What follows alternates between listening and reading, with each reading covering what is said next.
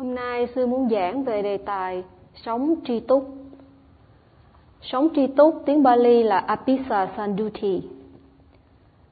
Chữ Apisa là sự kết hợp của Apa là ít và Isa là cần, là nhu cầu. Như vậy Apisa có nghĩa là không có tham hay là có rất là ít nhu cầu. Và chữ Sanduti gồm có chữ Sa và chữ Dusa. Sa có nghĩa là cái gì của mình và Dusa có nghĩa là hài lòng. Hài lòng với những cái gì của mình. Như vậy, Abhisa Sanduti có nghĩa là tri túc, tức là hài lòng với những gì mà mình có. Nếu chúng ta không hài lòng với những gì mà chúng ta có, chúng ta tham, thì chúng ta dù có chúng ta vẫn muốn có thêm nữa. Và chính vì lòng tham như vậy, chúng ta sẽ bị đau khổ. Đức Phật thành lập Buddha Sasana. Buddha Sasana có nghĩa là tăng đoàn và giáo pháp của Ngài. Và Ngài đã thành lập Buddha Sasana với mục đích là giải phóng khỏi tham ái và loại trừ tham ái. Trở thành một vị tăng thì vị tăng không có của cải gì và hoàn toàn dựa vào sự rộng lượng của thí chủ. Ở Mỹ không có nhiều tăng ni như ở Miến, ở Miến Điện có 500.000 vị tăng và khoảng 50.000 ni. Và thông thường thì chư tăng không nấu ăn, chư tăng phải đi khất thực vào mỗi sáng và nhận bất cứ cái gì mà thí chủ phát tâm cúng dường. Thí chủ cúng đậu, rau, thịt vân vân thì chư tăng đều nhận và ăn. Thỉnh thoảng chư tăng cũng không có đủ thức ăn mà ăn vì đôi khi thí chủ bận rộn công việc không có ở nhà để dân cúng. Do vậy, chư Tăng ở Tăng Viện ăn bất cứ gì mà thí chủ dân, có gì thì ăn đó, không phàn nàn. Về y áo của chư Tăng cũng nhận được từ thí chủ. Y áo tốt hay là xấu, thí chủ dân thì chư Tăng nhận và mặc. Và Đức Phật giảng giải rằng nếu như thí chủ không cúng dường thì chư Tăng nên đến rừng, lấy cây rừng làm nhà mà ở và sống đời phạm hạnh. Chư Tăng sống một đời phạm hạnh như vậy, mục đích là để rèn luyện cái tâm này, không cho khởi sinh những tham ái. Và sư nói rằng và sư nói rằng có một số chư tăng đã không có hiểu điều này và sư sẽ giải thích sau. Sư đọc một đoạn kinh tiếng Bali trong chú giải. Aparopi chatubito abijo Pachaya abijo, Dutanga abicho, Pariyati abicho, Adigama abicho ti. Tatha chatusu pachayesu abijo, Pachaya abicho nama. So daya kasa wasam chanati, Deya dhamasa wasam chanati, Atano dhamam chanati.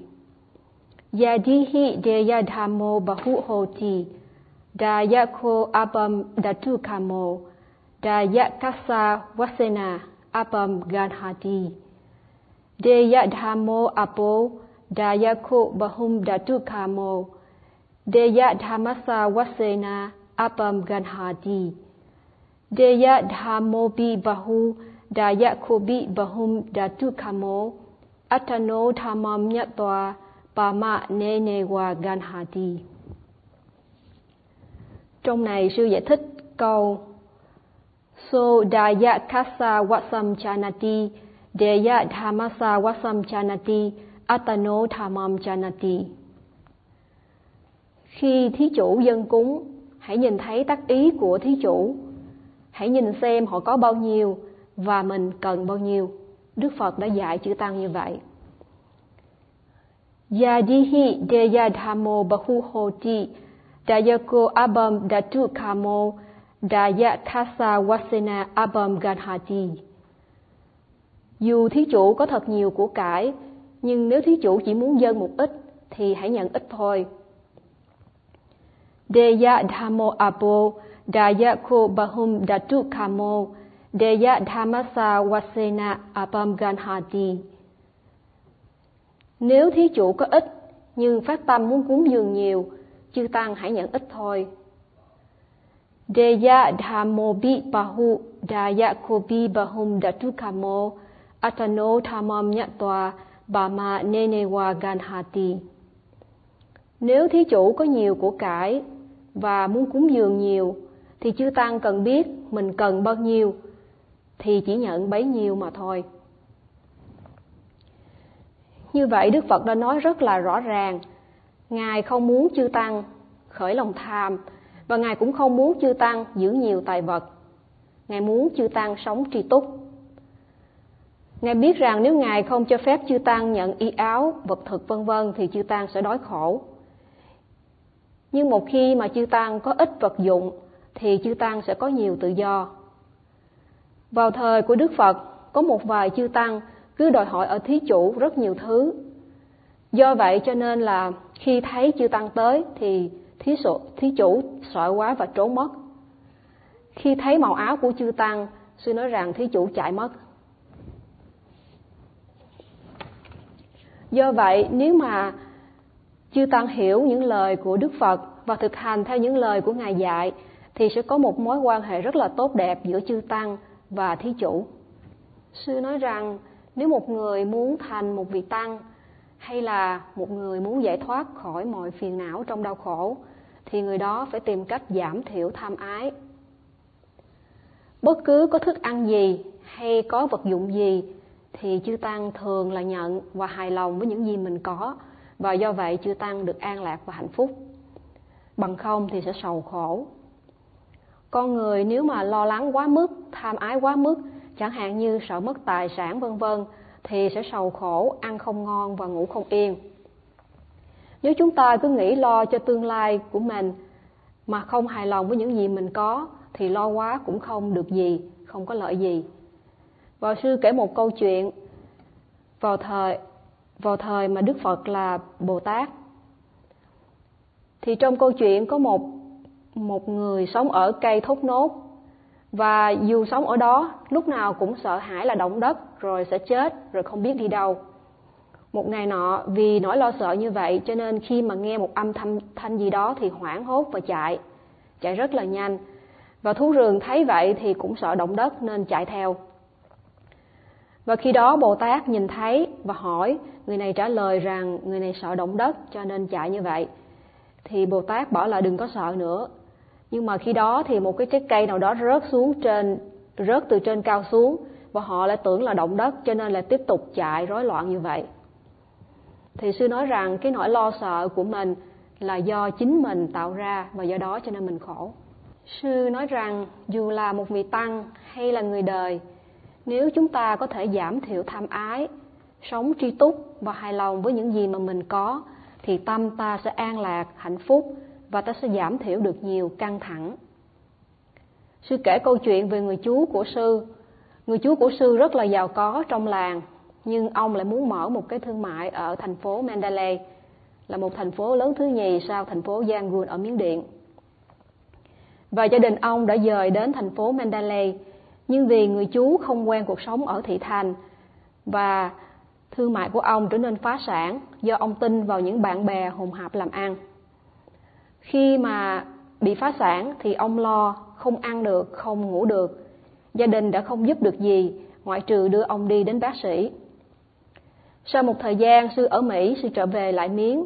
Sư đã đến thăm ông chú của mình, nhưng người chú không còn nhận ra sư nữa. Sư nói rằng người chú này rất là khỏe mạnh và giàu có, nhưng mà vì quá lo lắng, sầu khổ, cho nên là thân tâm trở nên tiều tụy. Rồi năm ngoái sư trở về lại miếng thì ông đã chết. Từ câu chuyện này sư muốn nói rằng chúng ta cần phải hiểu mọi thứ là vô thường. Cả thân mạng này của chúng ta, ta còn không có thể giữ được. Vì vậy, khi mà có bất cứ điều gì rủi ro xảy ra, chúng ta hãy bình tĩnh.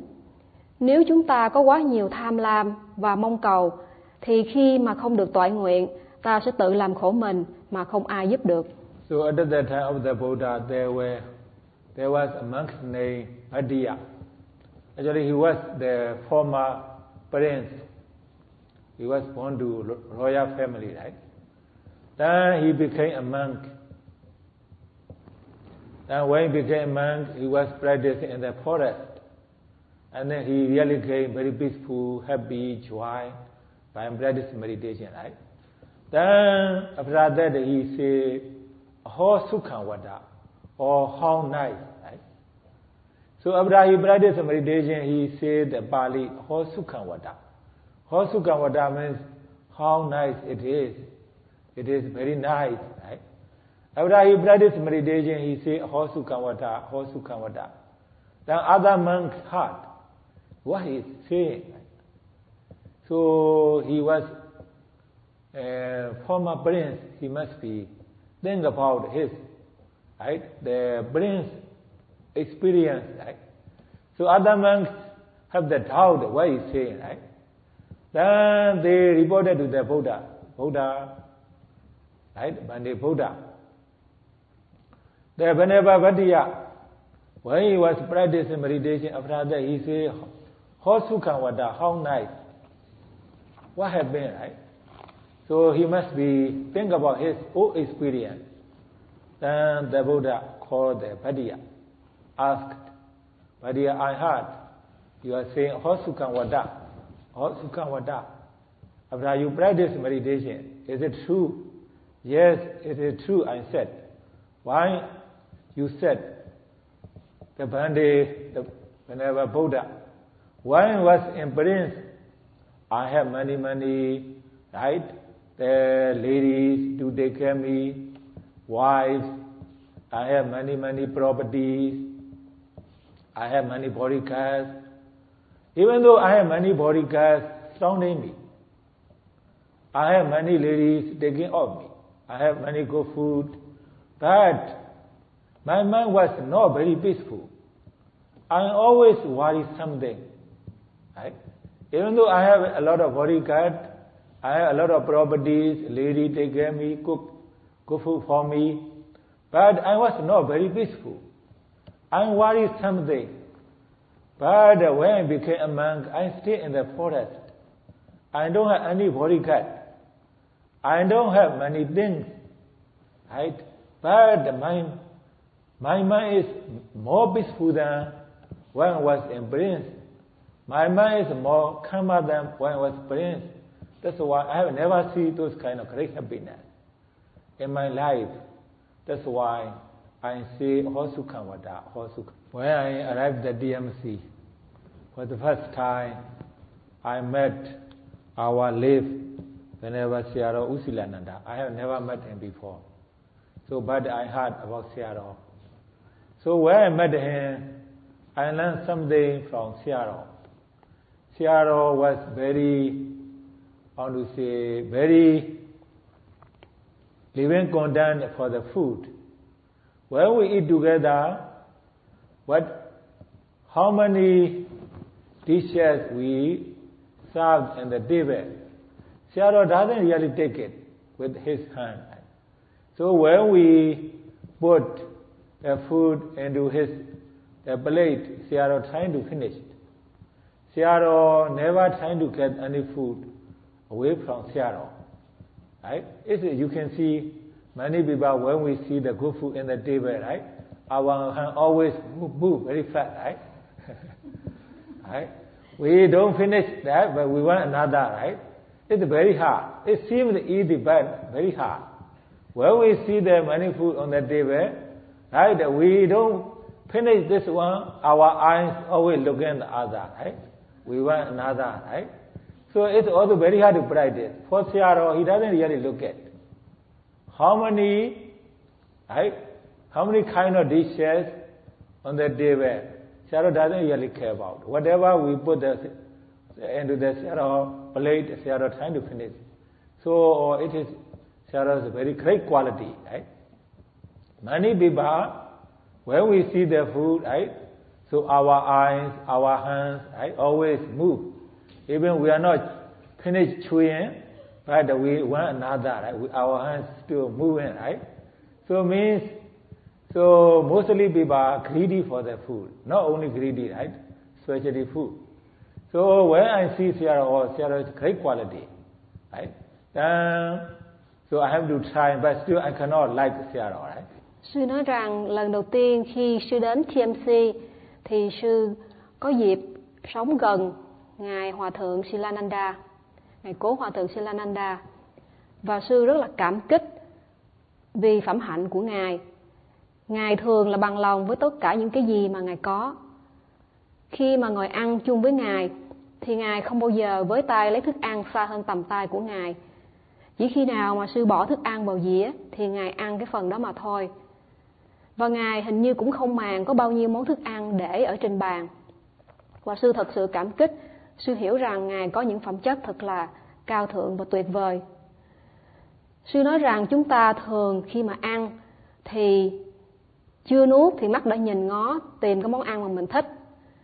Và chưa nuốt thì tai đã với ra và tìm cách lấy món ăn mà mình thích rồi. Và rất là khó khi mà chúng ta cần phải kiềm chế cái tâm của mình trong lúc mà chúng ta ăn. Như sư, khi sư thấy ngài silananda ăn như vậy thì sư cũng rất là cố gắng ăn giống như ngài, nhưng mà sư không có làm được. Khi mà chúng ta ăn với chánh niệm thật sự, thì chúng ta sẽ thấy được cái lòng tham sinh khởi khi mà nhìn thấy món ăn. Và nếu mà chúng ta có thể ghi nhận kịp thời, thì ta có thể ngưng cái lòng tham này. Tuy nhiên, nếu chúng ta ăn mà không có chánh niệm, thì khi mà tham lam khởi, chúng ta sẽ nuông chiều theo lòng tham của mình, lấy nhiều và ăn vội tham lam có nhiều hình thức. Có người tham ăn ngon, có người tham mặc đẹp, có người tham nhà cửa, xe cộ vân vân. Nếu như chúng ta nhận ra được lòng tham của mình, rồi ghi nhận đó, thì cuộc sống của chúng ta sẽ trở nên tốt đẹp hơn. Sư nói rằng ở mỹ, chi phí rất là đắt. Và sư nghĩ rằng nếu mà không có mua nhà, thì một ngày nào đó mà mất việc làm thì sẽ trở thành homeless và suy nghĩ rằng nếu mà không có tiền trả tiền nhà, một ngày nào đó mất việc thì cũng không còn nhà mà ở. Ở miến thì hoàn cảnh nó khác ở mỹ. Dầu người ta không có nhà ở, người ta vẫn có thể đến ở tại chùa, rồi dọn dẹp nơi đó, rồi có thể ăn ở ngay chỗ đó. Những người ở miến không cần có bảo hiểm sức khỏe, bảo hiểm gì cả. Cho nên suy nghĩ nếu họ có 20 tới 25 đồng 25 đô mỗi tháng thì họ đã hạnh phúc rồi bởi vì họ chỉ cần có gạo và đậu thì họ đã sống được. Do vậy, cuộc sống của họ đơn giản, ít căng thẳng thần kinh hơn ở mỹ. Và đối với những người ở mỹ luôn luôn lo lắng về công việc làm ăn, về tiền bạc vân vân, thì sư không dám khuyên điều gì. Bởi vì sau, sư không có tiền để mà lo cho họ nếu mà họ mất việc. Sư chỉ khuyên họ là hãy cố gắng hành thiền để mà làm giảm thiểu những cái căng thẳng khi mà họ gặp phải những vấn đề trong cuộc đời mà thôi sư nói rằng đức phật đã mất hơn 2.500 năm và từ khi Đức Phật mất cho đến bây giờ thì Buddha Sasana đã có rất là nhiều thay đổi, có rất là nhiều ý kiến rất là khác nhau. Và quan điểm của Đức Phật là đối với những người xuất gia hay những ai mà muốn đạt được hạnh phúc thì phải tìm cách thoát khỏi tham ái. Nhưng ngày nay sư thấy rằng chư tăng có đôi khi giữ rất là nhiều của cải. Nếu giữ của cải để phục sự cho Buddha Sasana thì tốt, nhưng mà nếu mà giữ của cải cho riêng mình rồi lo lắng rồi gìn giữ nó thì tâm sẽ không còn thảnh thơi để đầu tư vào việc tu tập nữa là một vị tăng thì chư tăng không có lo lắng về thức ăn hay bất cứ điều gì mà chỉ chú tâm vào công việc thiền tập và sau đó san sẻ những gì mình biết với phật tử giúp cho cuộc sống của họ tốt hơn. Sư nói rằng ngày nay trong buddha sasana cũng có nhiều tông phái và các chư tăng phải nhìn vào những gì mà mình cần thay đổi để đạt được những an lạc như là cái ý định của đức phật từ lúc đầu. Sư nói rằng có người khi mà thấy những cái hành vi không có uh, vừa lòng lắm ở một vị tăng thì họ trở nên không thích tăng đoàn và sư muốn nói ở đây là mục đích của đức phật rất là rõ ràng, là để một người khi mà từ bỏ đời thường, xuất gia rồi thì phải sống đời phạm hạnh. Papacha. Và chữ biết khu này có nghĩa là người muốn giải thoát loại trừ những ô nhiễm. Và chữ samara có nghĩa là hành thiền để có được cái tâm an lạc. Như vậy, mục đích của đức phật đưa ra rất là rõ ràng và thanh cao nhưng ngày nay có một số vị đã thành vị tăng, nhưng không hiểu đường lối của đức phật đưa ra và đức phật dạy dỗ. Và vì họ có những cái hành vi không có hợp lý, cho nên một số người khi nhìn thấy thì trở nên không có tin và không còn tôn kính nữa. Sư khuyên phật tử và chúng ta hãy hiểu rằng mỗi người có một quan điểm và lối sống khác nhau, chứ không có nghĩa là cả một tăng đoàn là như vậy nếu mà chúng ta nghĩ như vậy, thì chúng ta sẽ mất đi niềm tin. Và sư có nghe một câu chuyện là có một vị sư đến mỹ mà ăn trưa lúc 2 giờ chiều. Và khi mà người ta hỏi thì sư nói rằng, sư ăn đúng giờ là 2 giờ, còn các việc khác thì ăn sai giờ hết. Và sư nói rằng, khi mà bản thân sư đi máy bay, thì thường là sư hay kiểm tra giờ địa phương. Nếu giờ địa phương là ban đêm mà người ta phục vụ thức ăn, thì sư sẽ không ăn nếu người ta phục vụ thức ăn vào cái giờ ban ngày và trước ngọ, thì sư ăn. Nhưng có một số vị sư có những quan điểm khác. Cho nên sư nói rằng khi mà trở thành một vị tăng, thì phải lấy cái luật của đức phật đưa ra và thực hành theo đó. Sư muốn kết thúc bài pháp hôm nay. À.